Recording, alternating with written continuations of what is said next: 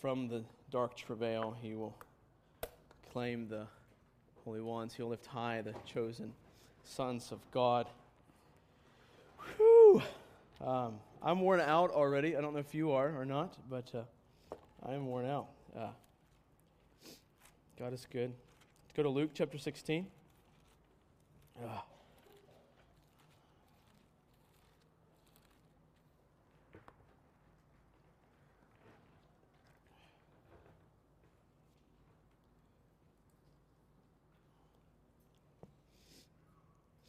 Luke chapter 16. Our track here through Luke to remind us very quickly that once we hit Peter's confession, um, around chapter 9, whatever it is, chapter 9, chapter 8, uh, we have now turned, uh, headed towards the cross. So we've, Jesus, instead of uh, focusing on proclaiming who he is through demonstration to the disciples, disciples now have who he is, and so now he has turned physically and spiritually, mentally, emotionally toward the cross. And as he's journeying towards the cross, I think it a mighty picture that God would show us how to follow Jesus as he's headed towards the cross. Like he doesn't tell, he doesn't show us how to follow Jesus just as Jesus lives on this earth. Although there's things that we can value and, and see from the time before that, but the focus now is on how to follow Christ, and it's in the context of headed towards the cross. Not just, here's Jesus' life, but it's in the context of headed towards the cross. So I just want to set that kind of as a reminder for us that this is where we're at. We are headed towards the cross, and Jesus is headed toward the cross. And, and it's in this context that we see how to follow Christ. Um, I think we should keep that in mind, even tomorrow as you think about what does it mean to be a Christ follower, understand that you are following Christ in the context of headed towards the cross. He was headed towards the cross. So, to set up the text for us this morning, let me say a few comments. Our society today is built upon uh, this idea of individualism. Uh, oftentimes, this individualism is expressed in decision making done solo like we want to make decisions by ourselves and and we think that we're only truly living when I'm free to make decisions that I want to make.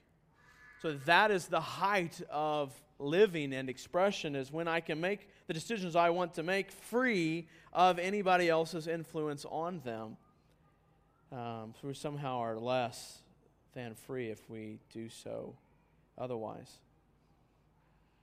The problem, though, is that we oftentimes, in decision making in our life, we do things with such nearsightedness. Is anybody else in here? I know some of you have wear glasses and contacts. Anybody else in here nearsighted? Like, so you can see well in the, like, close up to you, right? So if you've ever hung out with me or paid attention, uh, I, when I'm sitting down, like, to eat lunch with you, or if I'm uh, at my computer desk, I always take my glasses off because I can see everything around me like beautifully. Like everything is crystal clear. Uh, and, and, besides, I hate wearing glasses, anyways. Um, but I can't see far away. Like my vision gets blurry, like blurred. This past time when I got finally got my license updated again, uh, they finally said when you drive, you have to have your glasses on. Uh, so I felt like a, a big failure, but uh, nevertheless, I have to drive with my glasses on. Um, I have a restriction.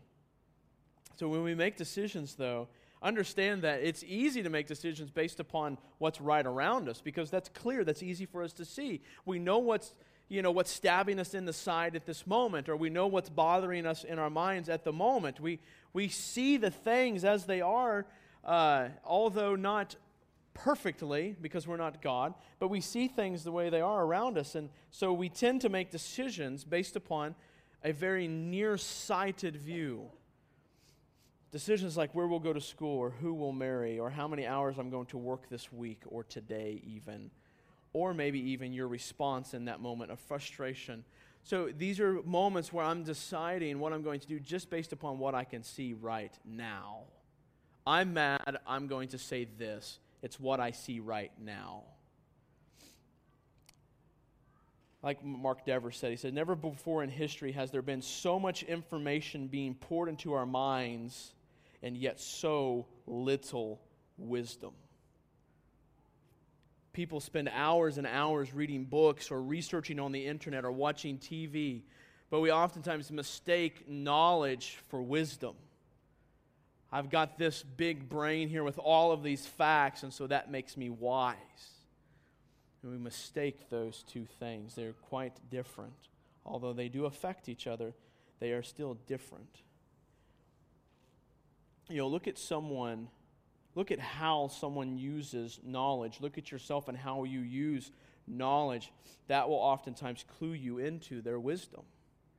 You could be one of the smartest guys with a PhD, with all of whatever knowledge of all these whatever lofty things, but if wisdom is not there, I think we'll see as we see today that that poses a problem. Another thought with wealth, as we are very wealthy, even in this church, comes choices. And choices show our desires, and desires reveal our hearts, and our hearts show our wisdom or lack thereof. Ultimately, it is expressed whether we are wise or not. So, all of our lives, though, I want to point out, are made up of wise and very foolish decisions. Like, we will all have decisions that are marked as incredibly wise, and we'll all have decisions that are marked as incredibly dumb or stupid or foolish, right? Does anybody have like one of each of those maybe over the past month or the past couple months? Wow, that was really wise. That was really stupid, right? We'll all do that. But I think the Bible, though, paints a picture for us that even though that is true, we are all generally, we are all on one trajectory or another. One is the path of wisdom, and one is the path of foolishness we are all generally on one track or the other. I read to you Psalm chapter 1, verses 1 through 6. It says, Blessed is the man who walks not in the counsel of the wicked, nor stands in the way of sinners, nor sits in the seat of scoffers, but his delight is in the law of the Lord. And on his law he meditates day and night. He is like a tree planted by streams of water that yields its fruit in its season, and its leaf does not wither. In all that he does, he prospers. This is the wise one. But the wicked, the foolish, are not so, but are like chaff that the wind drives away. Therefore, the wicked will not stand in the judgment, nor sinners in the congregation of the righteous. For the Lord knows the way of the righteous, but the way of the wicked will perish. So, uh, Proverbs 10, verse 1 The mouth of the righteous is a fountain of life, but the mouth of the wicked conceals violence. Proverbs 29 25, the fear of man lays a snare, but whoever trusts in the Lord is safe. Again, a general foolishness is this man's path. Whoever trusts in a general wisdom in God, this in the Lord is safe. And we must realize that one path leads to God and the other path leads to hell. And I think Jesus is going to show us in this chapter essentially these two paths. He's going to show us the one of the main considerations in following the trajectory of wisdom. So, if we would be on the trajectory of wisdom, I think, particularly in the first half of this passage, we will see what that main consideration is. And in the second half, we will concentrate more on the foolish side or the foolish trajectory demonstrated by us, demonstrated for us by the rich man. So let's go ahead and read all of chapter 16, verse 1 through 31, and then we'll continue. If you have your Bibles, verse 1 says, He also said to the disciples, There was a rich man who had a manager, and charges were brought to him that this man was wasting his possessions. And he called him and said to him, What is, what is this that I hear about you? Turn in the account of your management, for you can no longer be manager. And the manager said to himself, What shall I do, since my master is taking the management away from me? I am not strong enough to dig, and I am ashamed to beg. I have decided what to do so that when I am removed from management, people may receive me into their houses. So, summoning his master's debtors one by one, he said to the first, How much do you owe my master? He said, A hundred measures of oil. He said to him, Take your bill and sit down quickly and write 50. Then he said to the other, And how much do you owe? He said, A hundred measures of wheat. And he said to him, Take your bill and write 80. The master commended the dishonest manager for his shrewdness. For the sons of this world are more shrewd in dealing with their own generation than the sons of light. And I tell you, make friends for yourself by means of unrighteous wealth, so that when it fails, they may receive you into the eternal dwellings. One who is faithful in a very little is also faithful in much. And one who is dishonest in a very little is also dishonest in much. If then you have not been faithful in the unrighteous wealth, who will entrust to you the true riches? And if you have not been faithful in that which is another's, who will give you that which is your own? No servant can serve two masters. For either he will hate the one and love the other, or he will be devoted to the one and despise the other. You cannot serve God and money. The Pharisees, who were lovers of money, heard all these things and they ridiculed him. And he said to them, You are those who justify yourselves before men, but God knows your heart. For what is exalted among men is an abomination in the sight of God. The law and the prophets were until John. Since then, the good news of the kingdom of God is preached, and everyone forces his way into it. But it is easier for heaven and earth to pass away than for one dot of the law to become void. Everyone who divorces his wife and marries another commits adultery, and he who marries a woman divorced from her husband commits adultery. There was a rich man who was clothed in purple and fine linen, and who feasted sumptuously every day. And at his gate was laid a poor man named Lazarus, covered with sores, who desired to be fed with what fell from the rich man's table. Moreover, even the dogs came and licked his sores. The poor man died and was carried by the angels to Abraham's side. The rich man also died and was buried, and in Hades, being in torment, he lifted up his eyes and saw Abraham far off and Lazarus at his side. And he called out, Father Abraham, have mercy on me. Send Lazarus to dip the end of his finger in water and cool my tongue, for I am in anguish in this flame. But Abraham said, Child, Remember that you in your lifetime received your good things, and Lazarus in like manner bad things. But now he is comforted here, and you are in anguish. And besides all this, between us and you, a great chasm has been fixed, in order that those who would pass from here to you may not be able, and none may cross from there to us. And he, and he said, then I beg you, Father, to send him to my father's house. For I have five brothers, so that they may warn, so that he may warn them, lest they also come into this place of torment. But Abraham said, They have Moses and the prophets, let them hear them. And he said, No, Father Abraham, but if someone goes to them from the dead, they will repent. He said to him, If they do not hear Moses and the prophets, neither will they be convinced if someone should rise from the dead. All right, let's pray. Father, uh, Father, let um, any words that I might say this morning that are not of you and not reflective of your word, let them be burned to nothing. And Father, let your word speak to us truths that only it can do. And Father, let us walk away having listened with care and Father, having desired to know you more clearly. And it's in your Son's name we pray. Amen. So there are really two parts to this chapter. The first part is basically the dishonest manager and what is modeled there for the disciples. The second part is basically the rich man and what is modeled there for the Pharisees to see. So as we work through this text this morning, let me encourage us and you, all of us, to evaluate honestly with the aid of the Spirit which path you are on.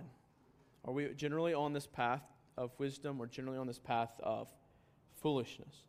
And let me remind us as we do this, James 1 5 says this If any of you lacks wisdom, let him ask God, who gives generously to all without reproach, and it will be given him.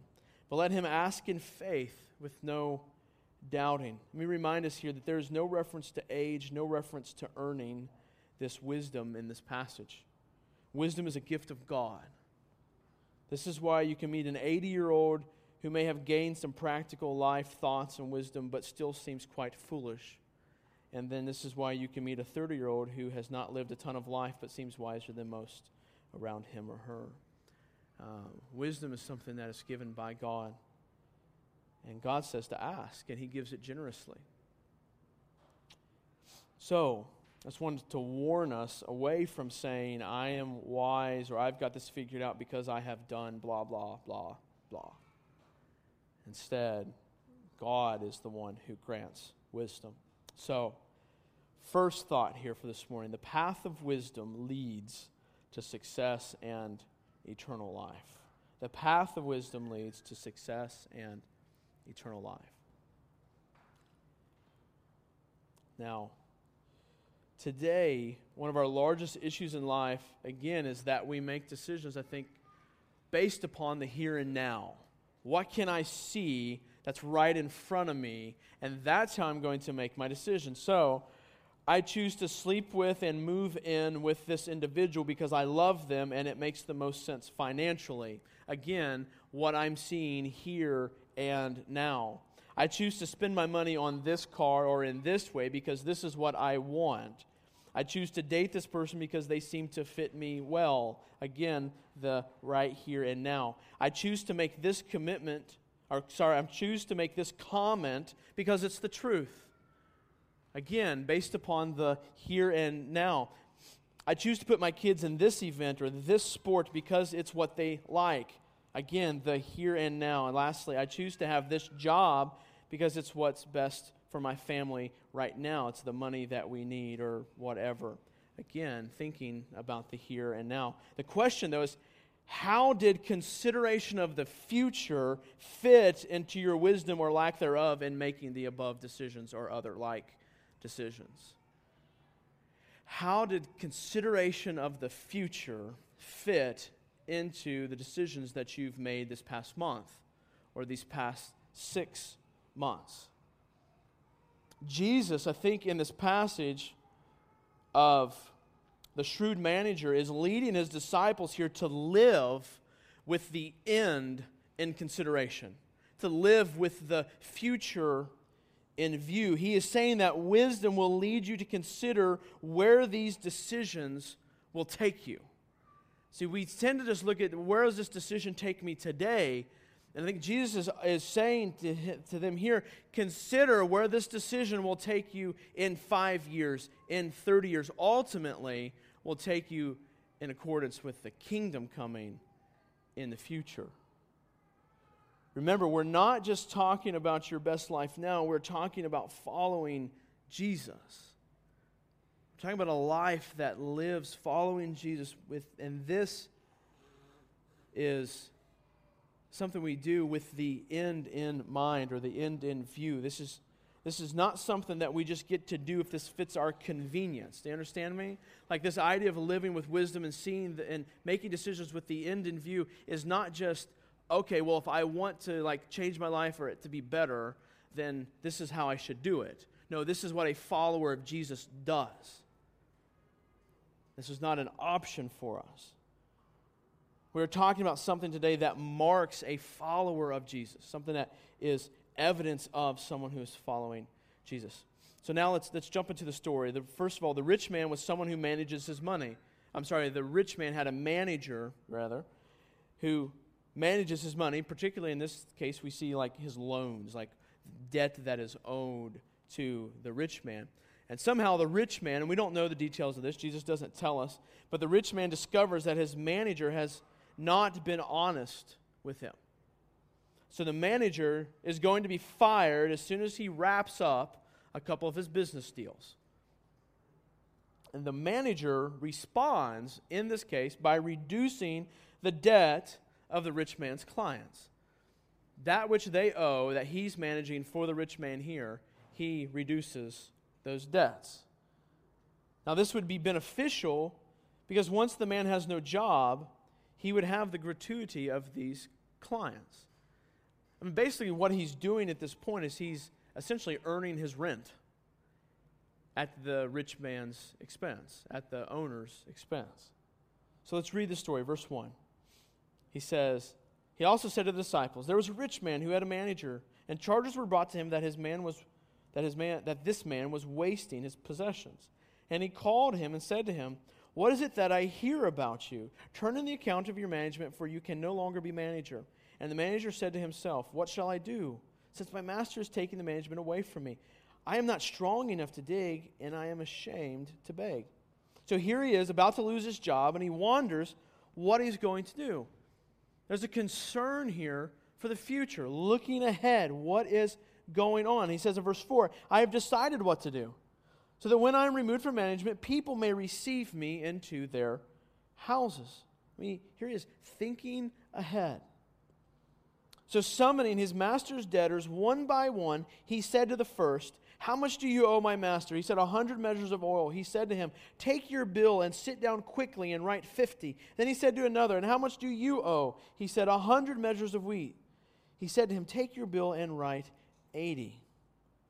Again, essentially, he is gathering rent for the future by forgiving these amounts of his loan. Now, understand real quick that the debts that he's forgiving is not like, you know, I owe, uh, you know, payday advance like 200 bucks and they just gave me $100 off, right? That's not the kind of loans. Like, like these would be years, one, two, multiple years worth of wages. So imagine you make 40,000 at your job. Uh, that's what you make for the entire year, okay? it would be like him saying, You are forgiven $80,000 of debt. So, multiple years, like that's a big amount. So, say you owed four years, that would be $160,000. And he says, Look, wipe off 80 of that. Now, if you're on a 30 year mortgage or a 20 year mortgage or whatever on a house, you understand what that means. Like, because you owe multiple years worth of wages to that house or to that, maybe that car. Well, depending on what that car is and how much money you make. Um, but uh, that's what's going on. He's forgiving a major amount of money. And then verse 8, this comes the quite, quite confusing part. He says, The master commended his, the, the dishonest manager for his shrewdness. For the sons of this world are more shrewd in dealing with their own generation than the sons of light. So I think we have to ask the question what is the manager being praised for? Now, I can't be being praised for his dishonesty. I mean, this is something that is not praiseworthy. I think, if I'm understanding the text correctly, that he's being praised for acting now with the future in mind. I'm not going to have an income. How can I prepare now? Now, let me step aside and give us a couple comments on this real quick. I've heard this passage preached, and it's typically preached solely speaking about finances. Now, I do think that that's like the large or the main drive here, but I think that we need to step back a little bit further because I think there's application to this beyond just simply our finances. Although, I mean, clearly Jesus gets to the end of the passage and says you cannot serve both God and money. So, in, in, in, interpretation, we would understand that the main thrust here is with money. But I want to step back for a second or step up from the text and go, how does this apply beyond just our finances? How can we be shrewd beyond just our finances? I think, I mean, Jesus clearly has an issue here with finances, but I think there's a, a bigger picture for us to see. So, yes, we should be shrewd with your money now, and we should prepare financially for the future. Um, this is true. But to think to take this text and just simply make it a, a an encouragement to have a good retirement plan um, is, is missing the point of the text. It is more than just make sure you have a good 401k with the right companies, okay? Uh, or you should do a money manage, you know, money market account with some good Roth IRAs, right? Like, it misses the point of the text. So, yes, there is a shrewdness in our finances that needs to take place. But I think Jesus has more than this in mind. I think he has more than just our retirement in mind. So, Jesus, I think, is approaching here every aspect of our life money, relationships with people, relationships with God, etc. I ask the question How many decisions have you made in the past month would you have made differently had you kept the future in view? Think about that for just a moment. How many decisions over the past month, the past six months, would you have made differently had you made that considering the future? How many decisions would you have made differently?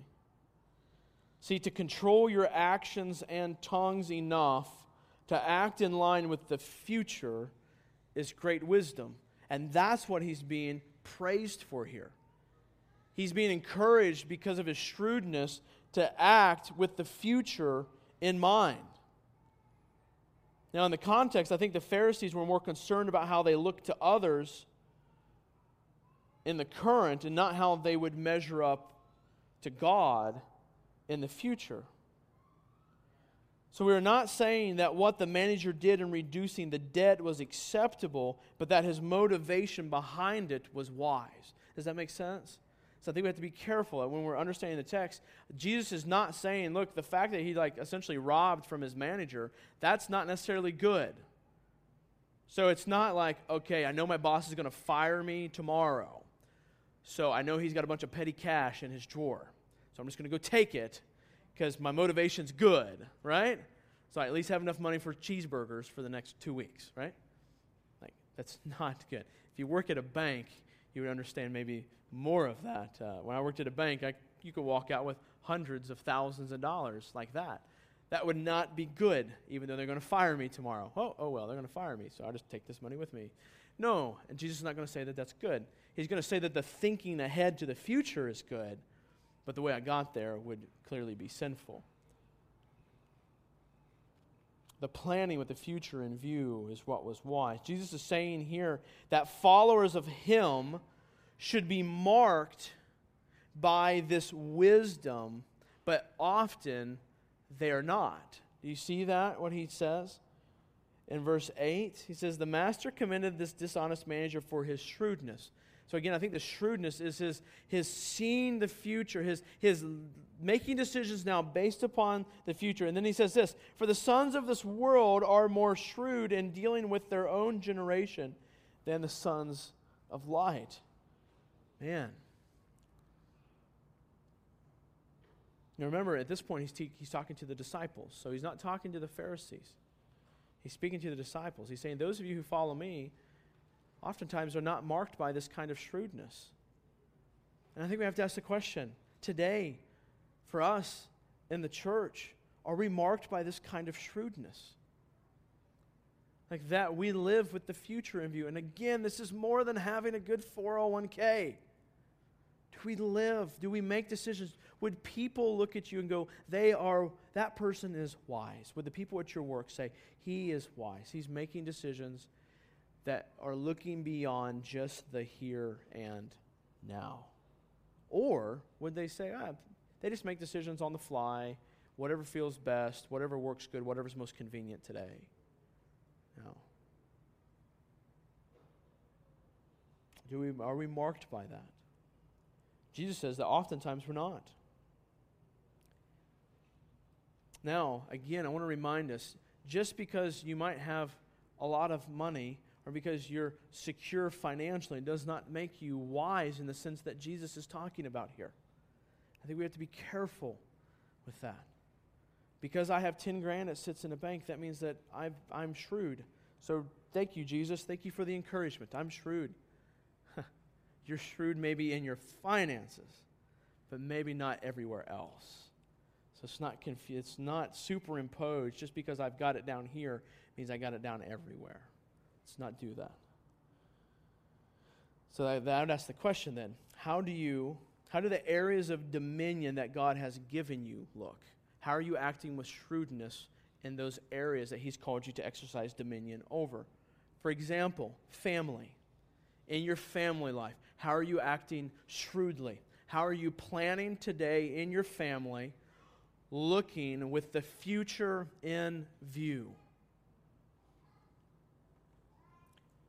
Or maybe your relationship with your spouse. How are you leading them with the future in view?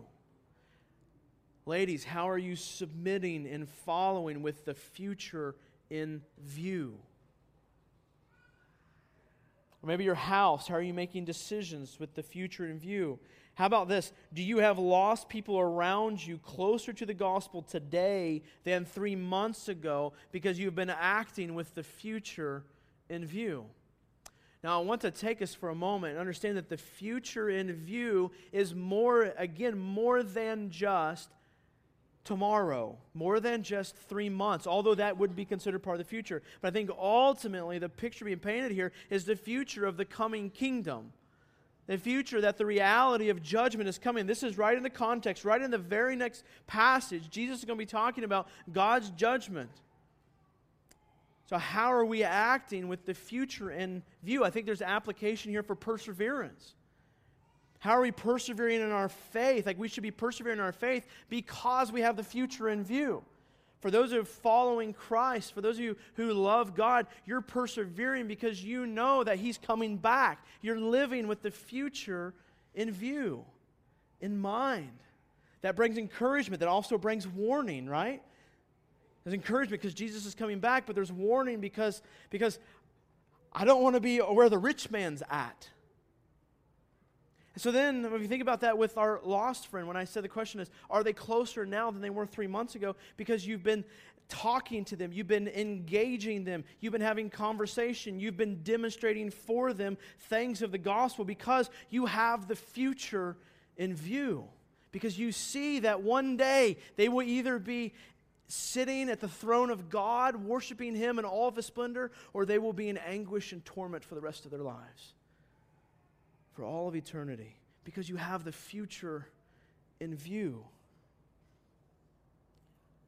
So now comes in the passage, maybe a bit more confusing verse. In verse 9, he says, And I tell you, make friends for yourself by means of unrighteous wealth, so that when it fails, they may receive you into the eternal dwellings. Wow, what is Jesus saying? Is Jesus like bipolar at this point? I mean, is you just kind of flip the switch? Um, we don't have time to dive into all this, but I think that the wealth talked about here is not necessarily sinful. I think he's referring to our current power, our current wealth, and such. I don't think that he is saying that this is sinful wealth. Um, I think he's talking about being faithful with what you have now, um, being wise in the moment now. And then he says, You will have friends in heaven because you lived here and now like Jesus has called you to live. I think that's what he is saying at this point. So basically, live faithful now that you may receive you into this eternal dwellings.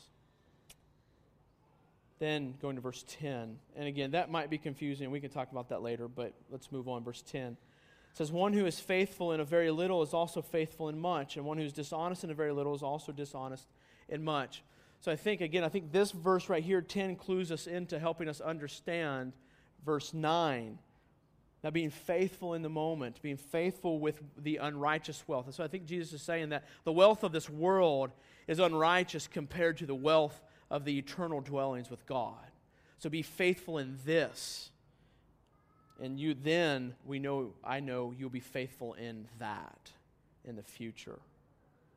So, two things. Let me make a comment with, about this. Very little is also, be faithful with very little and faithful with much. A couple comments. One is, some of us don't realize that we even have very little. Like, I know that for some of us might have been a slap in the face, but some of us don't even realize that we're sitting here with very little, and that's because we're not faithful with what we have. So God gives us very little.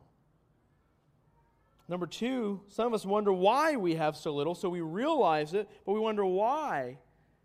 Maybe, maybe this is little knowledge of God. This is little uh, in provision or whatever, but we wonder why we have so little. The reason is because maybe you're unfaithful with what you have.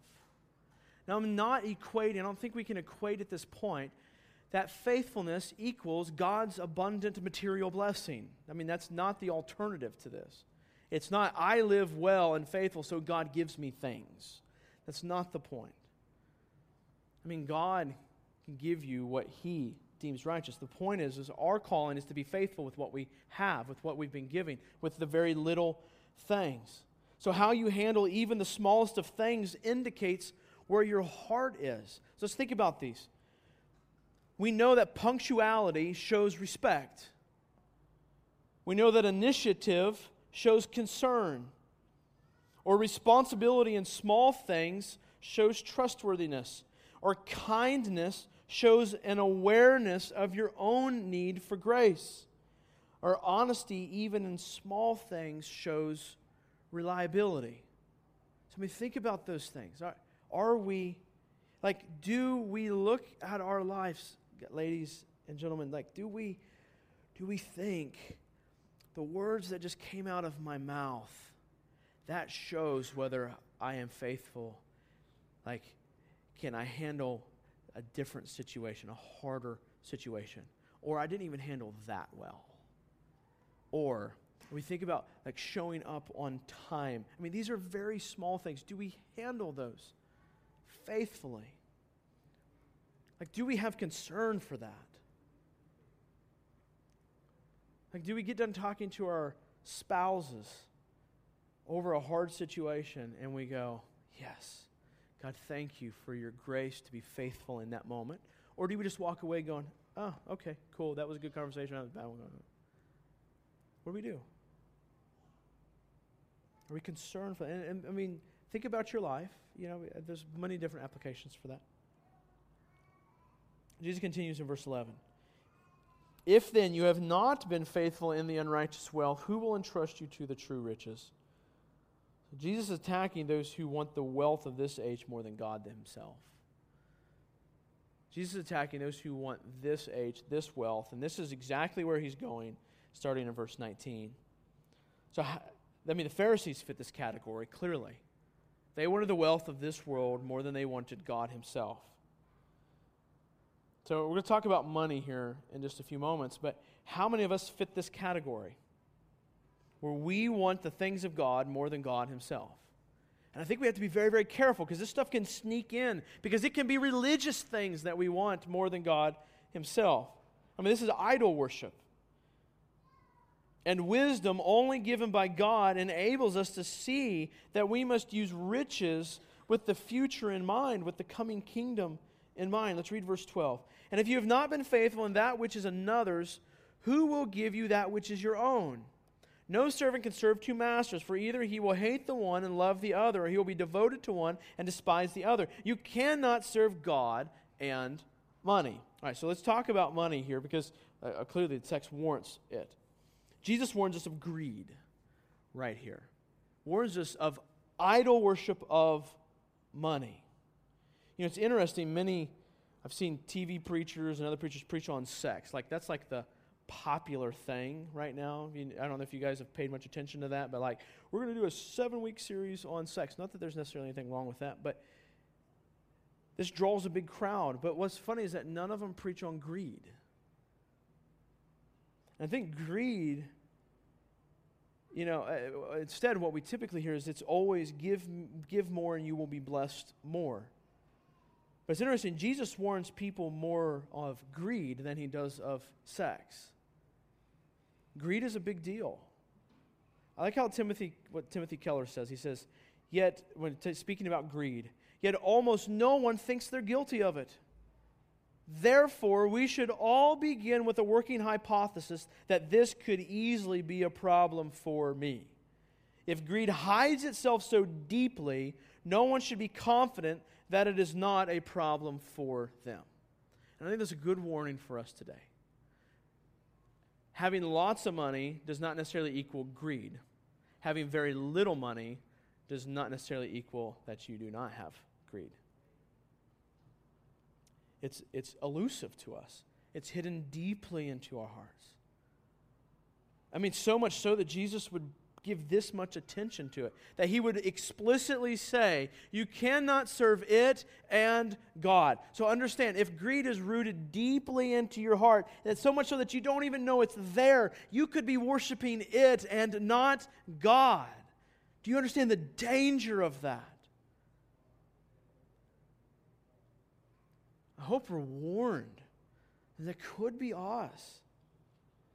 Is it rooted in there? So let me, let me kind of think through this with us a little bit. I, am I'm, I'm stealing this from, at least the articulation of this from, from Keller in his book, Counterfeit Gods. He says idolaters do three things with their idols. So just kind of just help us see if we root out greed in our hearts. Do three things with our idols. We love them, trust them, and obey them. Love, trust, and obey them.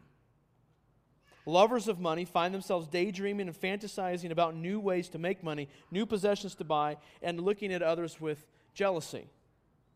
Okay, that, that might be some of us, so we buy new toys. Trusters of money feel they have control of their lives and are safe and secure because of their wealth. Because my budget is in order, I feel safe and secure and I have hope for the future. Servants of money sell their souls to their money. You say, well, how is that? So, since we look to our money for love and trust, we have to have it, and therefore we're driven to serve and obey it. So, think about that. I mean, so if money is your source of hope, your source of fulfillment, that I am, this means I'm in control and the future is going to be okay because of my bank account then you have become a slave to your money. And Jesus says you cannot serve both. You will serve one or the other. So if your hope is in that dollar, then you are not serving God. This is what Jesus said. He draws a very strict line there. Instead, does that mean that just because I have money that is helpful for the future, that I am necessarily greedy? No. But where is your hope? If that money was to disappear today, where would your hope be? Would you be okay or would you be in utter despair? The bank account's gone. We might lose the house. Where is your hope right now at that thought? If it's like anxiousness and worry and terror, there's a good chance that your hope has been placed in that paycheck or in that dollar instead of in Jesus. Look, just because you don't have a house and you have to live in a cardboard box, Jesus is still in control, and your hope of spending an eternity with Jesus is still just as secure as it was when you owned that $120,000 house. Where's your hope?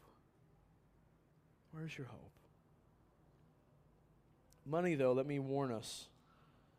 Um, if we are worshiping, understand, if we're worshiping an idol, it's the same as committing adultery. I just want to understand the magnitude here. Money, though, understand, again, back to some Keller thoughts here, is a surface idol. See, so some people want money so that they can have power and influence. Some people have, are greedy because they want control and security. Some people want greedy or are greedy because they want comfort, or some people use money and want money because they want approval. So I think those are those are getting to more surf like root idols inside of our hearts. We want power, control, comfort, approval.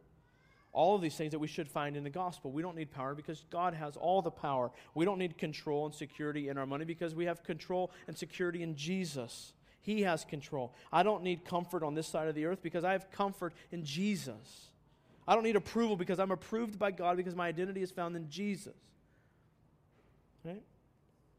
So, Let's consider, though, for a moment, real quick, uh, now that we're on the topic of money, about the richness of Christ. I want to read to us 2 Corinthians 8 9, or 2 Corinthians 8, verse 9. For you know the grace of our Lord Jesus Christ, that though he was rich, think about these words Paul says, though he was rich, yet for your sake he became poor, so that you by his poverty might become rich.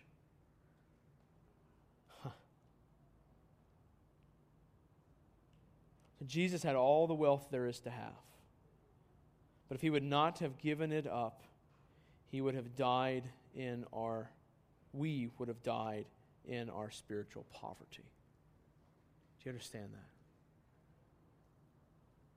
Paul is telling us that Jesus gave up all the treasure in heaven in order to make you his treasure. Hmm. So, what about you? What about me? Do you serve money only looking at the here and now, or do you use money as a means to prepare for the future? And I just want to encourage us to step up so that we understand the further application of the text. It's more than just our 401k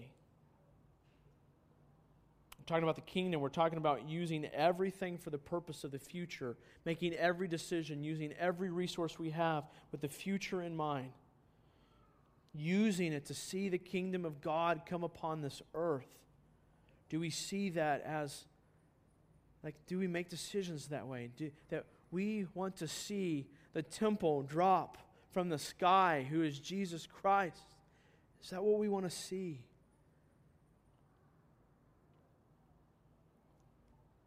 in a few weeks, we're going to start talking about, uh, we're going to take a break from Luke, and, and we're going to talk about basically what, what we're going to call our, our rhythms, our rhythms of everyday life, rhythms like eating, rhythms like communicating, rhythms like work, things that we're involved in every day.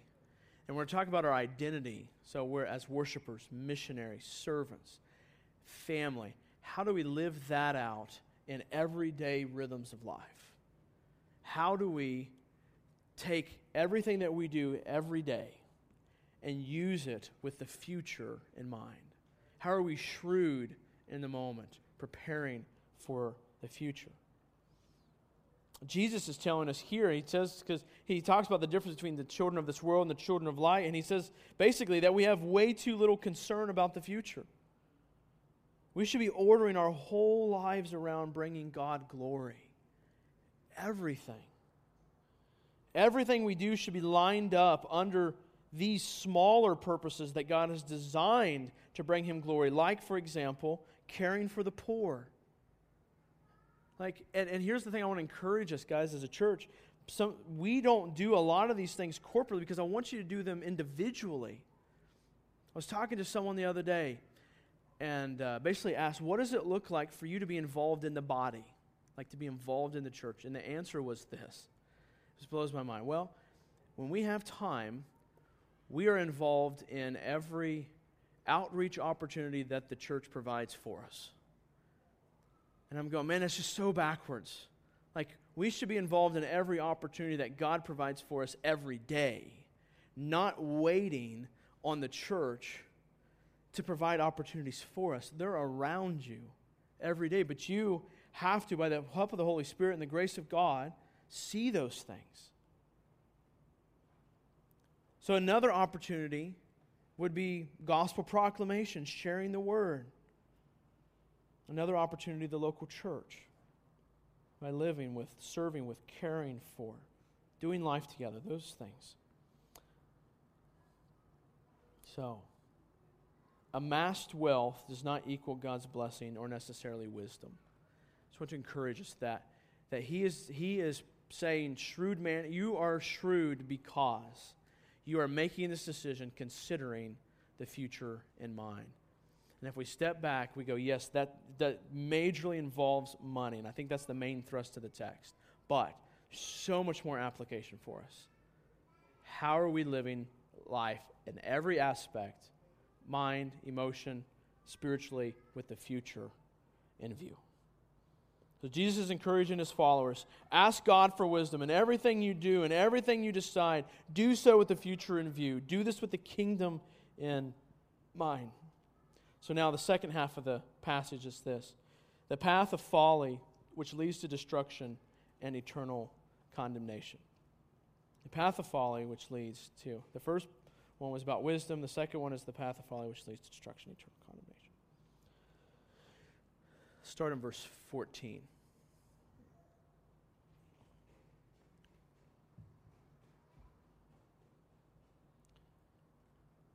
says the Pharisees, who were lovers of money, heard all these things and they ridiculed him. And he said to them, You are those who justify yourself before men, but God knows your heart. For what is exalted among men is an abomination in the sight of God. And the law and the prophets were until John, since they were since then the good news of the kingdom of God is preached, and everyone forces his way into it. But it's easier for heaven and earth to pass away than for the one dot of the law to become void. Jesus is telling us that the law and the prophets were sufficient for people to know the will and the way of God. So I think that's, that's key. Uh, we don't have time to dive into that. We did that more in the Gospel and Kingdom series. If you want more on that, go back to that series. But the law and the prophets were sufficient. This is prior to Jesus. That information was sufficient to know the will and the way of God. And now that the Messiah has come, it's even more so. So now he says that people are pressing into the kingdom. And now, remember, he's talking to the Pharisees now. And I think what's going on is he's saying people now are pressing into the kingdom. They're getting into the kingdom except you. Like the ones who should be, the ones who, who have had the truth. And Jesus is saying that he is the one that's come that's fulfilled the Old Testament. That he's not come to abolish it, he's come to fulfill it. And he gives an example next of the fact that the law has not ended, that he didn't abolish the law, but he's fulfilled the law. He says in verse 18 Everyone who divorces his wife and marries another commits adultery. And he who marries a woman divorced from her husband commits adultery. All right, look, there's a whole lot in that verse. And my wife asked me last night, How long are you going to spend on that verse? I'm going to give it like a minute and a half, okay? I just, just don't have time. Um, I want to, like, I would love to, but uh, so I'm not just like trying to go, ooh, he doesn't want to handle that verse, so he's going to, like, you know, you know what I'm talking about? Like some preachers do. They're like, that's a really hard verse, so I don't want to preach on it, so I'm going to skip over it. I'm not skipping over it. Like, before, yes, anyways, you got my justification. All right. Fear of man, I repent. All right. What, what was happening was basically, at this point, the Pharisees were allowing men to divorce their wives if they didn't keep the house clean enough or if they didn't cook the right meal. Like, like stupid stuff. Like, like not even like major things that we might be tempted to justify divorce with. But Jesus here resets marriage back to its original intent one man, one woman. And essentially, what Jesus is saying is repeated brief marriages are nothing more than outright adultery. Um, Divorce, I want to remind us, says to the world that Jesus is not committed to his bride and he will have nothing to do with this. Jesus wants nothing to do with marriage that says that Jesus is not committed to his bride. All right, so that's, that's all I'm going to give to it. Uh, we can talk about it and enjoy Jesus' words later on that. But uh, now Jesus, at this point, recognizes the opposition from the Pharisees. So it's interesting because he begins to switch gears just a little bit We get to verse 19, the rich man, Lazarus. He says, There was a rich man who was clothed in purple and fine linen who feasted sumptuously every day. Now, think about this. This was a man who the Pharisees would have liked a lot, right? They would have been like, ah, I can relate to him, right?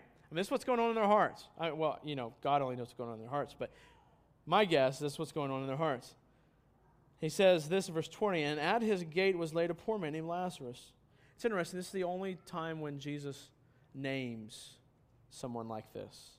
But The poor man here is named Lazarus, covered with sores, who desired to be fed with what fell from the rich man's table. Moreover, even the dogs came and licked his sores. Notice that the rich man in the passage never shows the poor man compassion. He never takes care of the poor man, never shows him any compassion. Verse 22 the poor man died and was carried by the angels to Abraham's side. The rich man also died and was buried, and in Hades, being in torment, he lifted up his eyes and saw Abraham far off and Lazarus at his side. Now, think about this. This statement of Jesus at this point would have been astounding, right? I mean, crazy. Why? Because at this point, richness blessing, material blessing, was seen as that person having favor with God. So be like, it's kind of like telling someone that Mother Teresa went to hell. Well, she served the poor. She was compassionate to all people. Surely she went to heaven. Now, I don't know whether she did or not, and I don't want to you know, get into that today, but it'd be a shocking thought surely the rich man, if anyone was going to heaven, this one with blessing would be there. And Jesus says he's not. He's in hell. What possibly, the, I mean, the, the Pharisees at this point are saying, what possibly could the rich man have done? Surely he was headed for heaven. Now, apparently, from the context, he was condemned for his commitment to the easy life, to a lack of compassion and sacrifice for those around him who needed it. Now, understand commitment to comfort and easy life is quite different than purposeful rest. It seems to be that as we get later on in the text, I don't want to jump and get too far ahead of myself, but basically later on we see that it's comfort that he has chosen now in this life. And so then it's discomfort that he gets in the life afterwards. And I want to warn us that just because we don't have millions of dollars doesn't mean that comfort cannot be an idol for us. That the easy life cannot be an idol life. Maybe you seek comfort. Now, this doesn't mean that you're never stressed. It actually means you're probably stressed often because comfort is so important.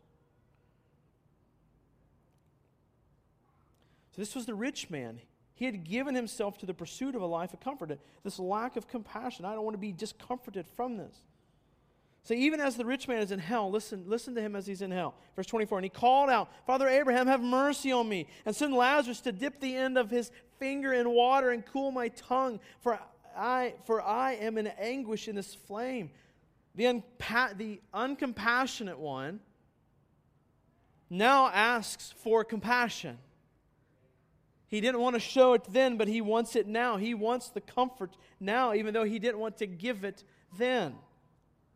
Now Abraham responds, Child, remember that in your lifetime received, uh, sorry, that you in your lifetime received good things, and Lazarus in like manner bad things. But now he is comforted, and you are in anguish.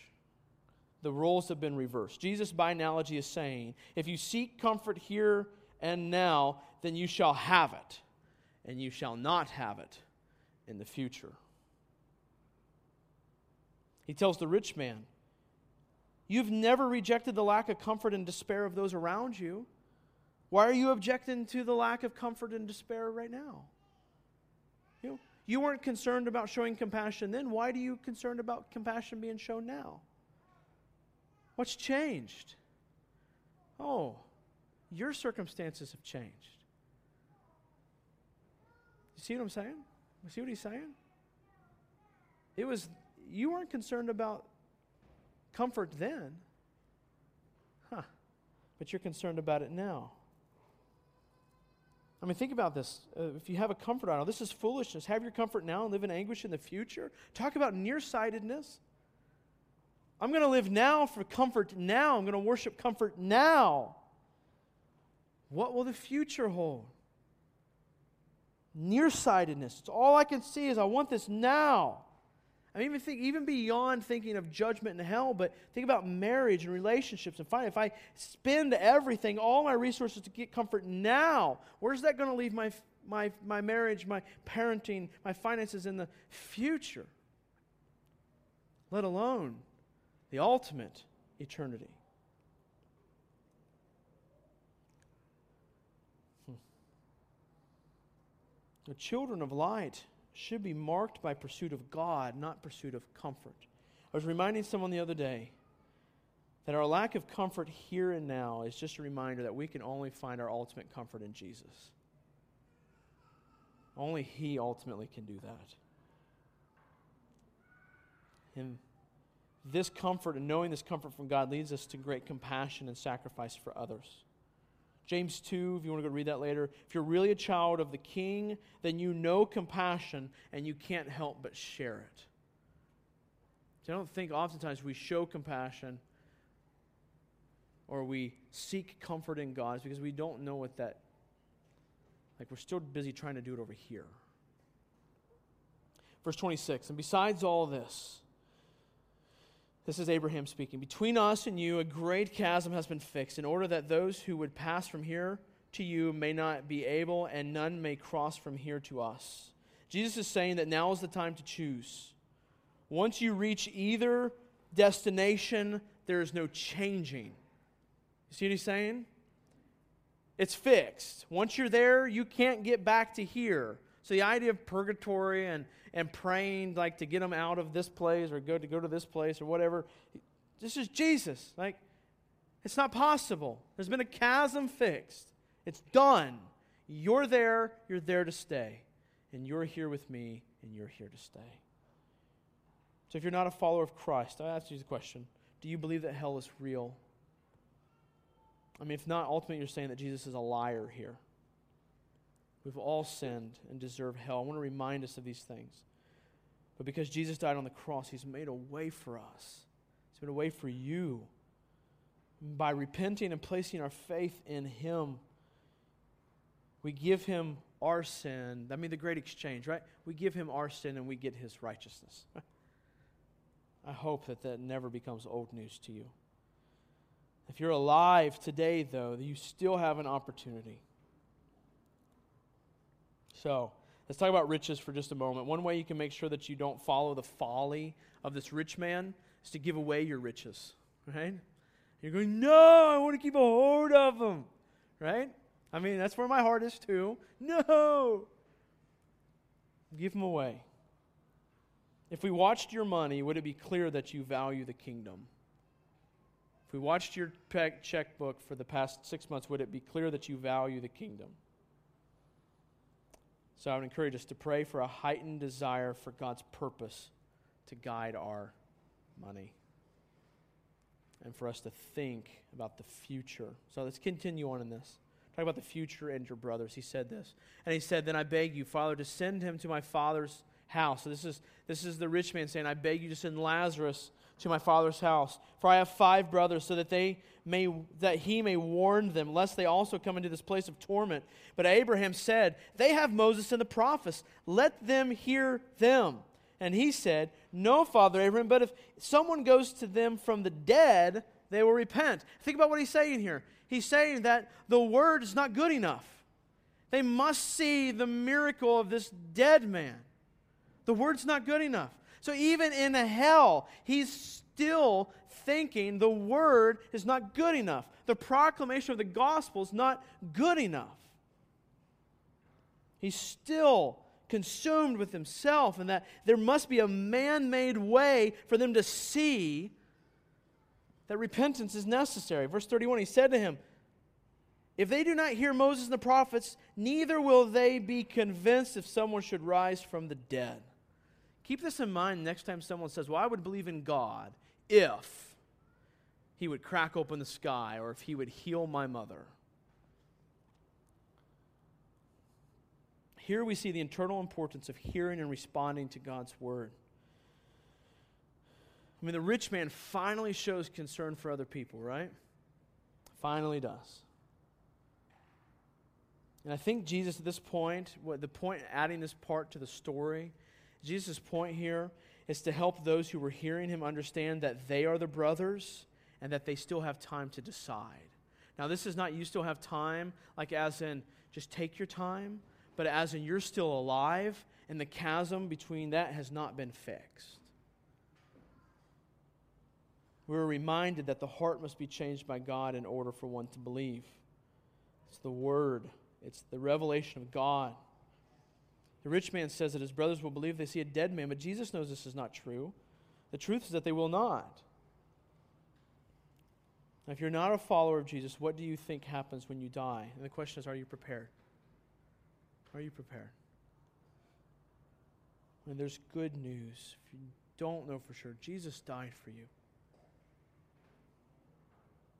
So here we're exhorted to have this kind of shrewdness where we understand what the future what lies ahead and that we live with diligence and intentionality.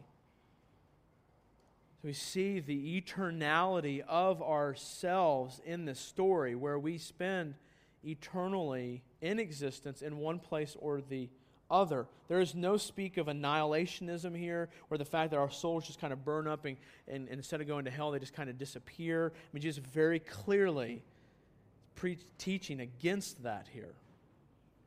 So, questions, a couple more questions. Are you having conversations with others with the future in view? Are you being compassionate with the future in view? Not trying to earn your salvation, but this is fruits of your salvation. Are you making decisions with the future in view? Are you going to be, sorry, we're going to be talking heavily about how to do this in the future in the next few weeks, but I want to remind us this passage will be very important as we begin to talk about how to live out our identity in everyday rhythms. Because we're essentially, when we do that, we're living with the future in view. We have to in order to effectively live out who we are as worshipers and servants in a family and missionaries and worship. I think I said that already. Now, here's the deal we will never be shrewd enough or compassionate enough to earn God's favor. And you say, well, man, you just preached a whole sermon on how to be shrewd and compassionate but you will never do it good enough. But we can rejoice today that Jesus was shrewd enough, that he was compassionate enough, that he lived with the future in view. Do you think he could have went to the cross had he not had the future in view? You think like just imagine with me for a moment, maybe Jesus going to the cross, and what he has in mind is that one day that temple, he himself will drop from the sky. That one day, people from every tribe, every tongue, every nation will be centered around his throne, worshiping him. Do you think he went to the cross with that in mind? There's a high, a very good chance that he did. That he knew what was coming. So I'm going to go through this. I'm going to make the decision that it's not my will, but the Father's will, with the future in mind. It's His righteousness that answers our sins. So we will never be shrewd enough. That doesn't mean we don't try to be. That doesn't mean that by the power of the Holy Spirit that we don't try to live with the future in mind. That should just be the outworking of the salvation that was already acquired and paid for and worked out perfectly by Jesus Christ. He was shrewd, so we then in his likeness can be shrewd. He was compassionate, so we in his likeness can be compassionate. And we don't do those things to earn favor with God. We do those things because they're an outworking, a flowing out of our love for God and his work in our life, the display of his glory through us. So we don't leave with guilt, but we, with, we rejoice and leave with instruction from his word. If we should follow him, then we should live with the end in view. We should not live with the foolishness that satisfaction must come right now. That we must, it's, it's all based upon this nearsightedness in my life. I mean, understand every advertisement that you've seen this past week has been done with your immediate pleasure and the nearsightedness of your life in mind. That's all done with that. Even, even planning for your 401k is so that you'll feel good and comforted right now. We don't want to be greedy people. Like, this should be part of our cry from our heart. We should know that we oftentimes are, but we don't want to be. We don't want to be people with only today in mind. We want to be people who follow Christ. And we want to be people with the following words on our minds always. Let me read this to you. It says, I saw a new heaven and a new earth, for the first had passed away. I saw a new city, Jerusalem, a bride on her wedding day. I heard a loud voice from the throne saying, Look at the dwelling place of God. He will dwell with them, they will be his people, and he will be their God and wipe away every tear from our eyes, and death will be no more. And he who is seated on the throne, remember, we're living with this on our minds. He who is seated on the throne said, I am making all things new. He said, It is finished. Hear these words. They are trustworthy and true. He's the Alpha and the Omega, the beginning and the end. And to the thirsty, he will give water from a river with no end.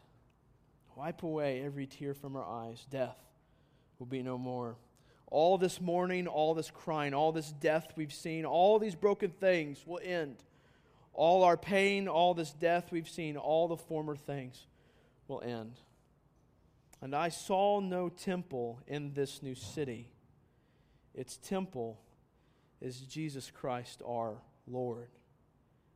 And this bright city has no need for sun, only the glory of our God. We live with that in view. Let's pray as the band comes forward. Father, let us be people who live with the end in view, so that we do not despair today because there's a future ahead. Father, we do not lose hope because we know the future is ahead. And Father, we do not make decisions based upon instant gratification or nearsightedness today, but we live knowing that there's consequences for that, good and bad. Father, we live with the future ahead. We live with that in view, with that on our minds. And Father, this is not something that's just a good trick for us to have better or happier days, but this is something that marks a follower of Jesus. That we live with the future on our minds, the coming kingdom on our minds. This is what it means to be kingdom people. People who are part of the kingdom live with the kingdom on their minds.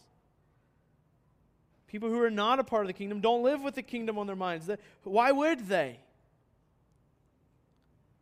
But we who are part of the kingdom live with the kingdom on our minds in everything family, parenting, their spouses, finances, how we talk to our coworkers, how we manage our boss's money, how we manage our own. Father, we understand that we will never accomplish or do this in such a way that earns your favor. But we know Jesus did it perfectly. So, Father, let us worship with Him on our mind. Let us worship knowing that there's a day coming where that kingdom will be a reality for all to see. There will be no hiding from it. And Father, we love you and give you praise. It's in your Son's name we pray. Amen. Would you all stand as we worship this morning?